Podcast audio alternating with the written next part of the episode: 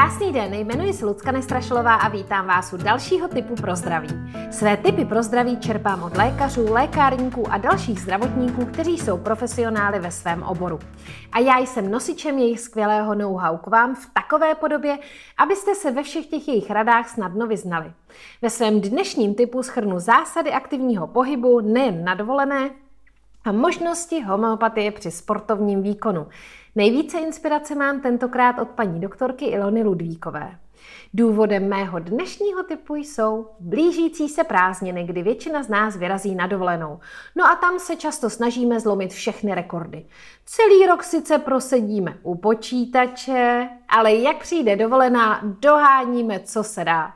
A jak to přežít ve zdraví? Při sportu myslete hlavně na pitný režim. Každý z nás potřebuje jiné množství tekutin. Rozdíl je daný naší individualitou, tělesnou konstitucí, zdravotním stavem, příjmem, výdejem tekutin, tělesnou aktivitou, venkovní teplotou. Je toho spousta. Takže se neřiďte žádnými tabulkami, ale tím, že budete poslouchat svoje tělo. Na co nezapomenout? V létě pijte často a nečekejte na žízeň. Ideální je pít tolik, aby vaše moč měla vodovou barvu. Pokud je žlutá, zvyšte příjem tekutin. Není novinkou, že nejlepší je pít čistou vodu, klidně kohoutkovou. Když ji ochutíte bylinkami, já miluji třeba mátu nebo meduňku, nebo třeba čerstvým, ale i mraženým ovocem, bude z toho najednou limča, kterou ocení i vaše rodina. Pokud v létě cestujete nebo máte třeba u dětí pocit, že pijí málo, distribuci tekutin v buňkách a dehydrataci zabráníte homeopatickým lékem china. V ředění 9C, ideálně v kombinaci se šislerovou solí číslo 6 natrium chlorátu. Můžete je přidávat i u horečky, při zvracení, průjmech, prostě tam, kde dochází ke ztrátě tekutin. Chinu 9C podávejte ideálně v pitném režimu, to znamená 5 granulí rozpustíte do půl litrové láhve s vodou, do vody přidejte i 5 tablet Šislerovi soli číslo 6 natrium chlorátum. Mluvit o zdravé stravě mi přijde nadbytečné. Asi je nám všem jasné, že opečeným špekáčkem a hranolkama s kečupem své tělo příliš nepodpoříme. No, i když k naší dovolené i tyto lahůdky samozřejmě patří.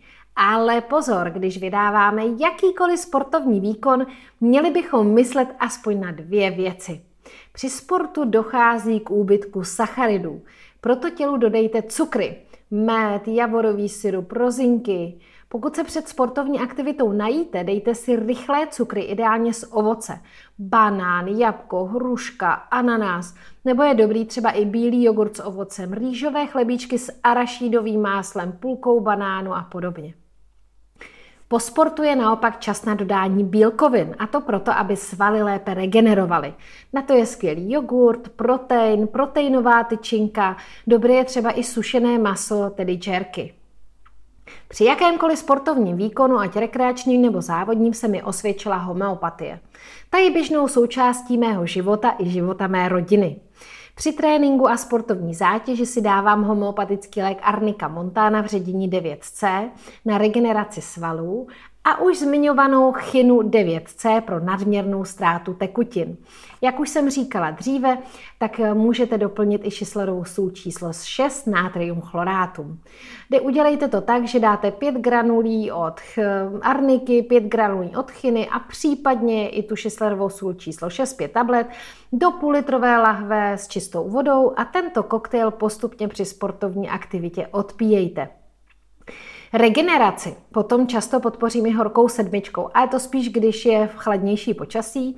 Je to šislerová sůl číslo 7, magnézium, fosforikum. Eh, dám pět tablet do hrnku s horkou vodou a, ještě, a postupně ještě horké odpijím. Je to jak výborná prevence únavy, tak já se prostě potom cítím opravdu fajn. No a na závěr mám pro vás ještě jeden tip na ranní drink, který mě inspiroval kondiční trenér mého syna. I hned po probuzení smíchejte 300 ml vody s čerstvou citronovou šťávou a čtvrtinou lžičky himalajské soli. Hned po ránu tak zhydratujete organismus, neutralizujete vnitřní prostředí svého těla, no a tento drink navíc zvyšuje produkci kortizolu, jehož hladina by po ránu měla být na té nejvyšší úrovni. Užijte si krásnou dovolenou.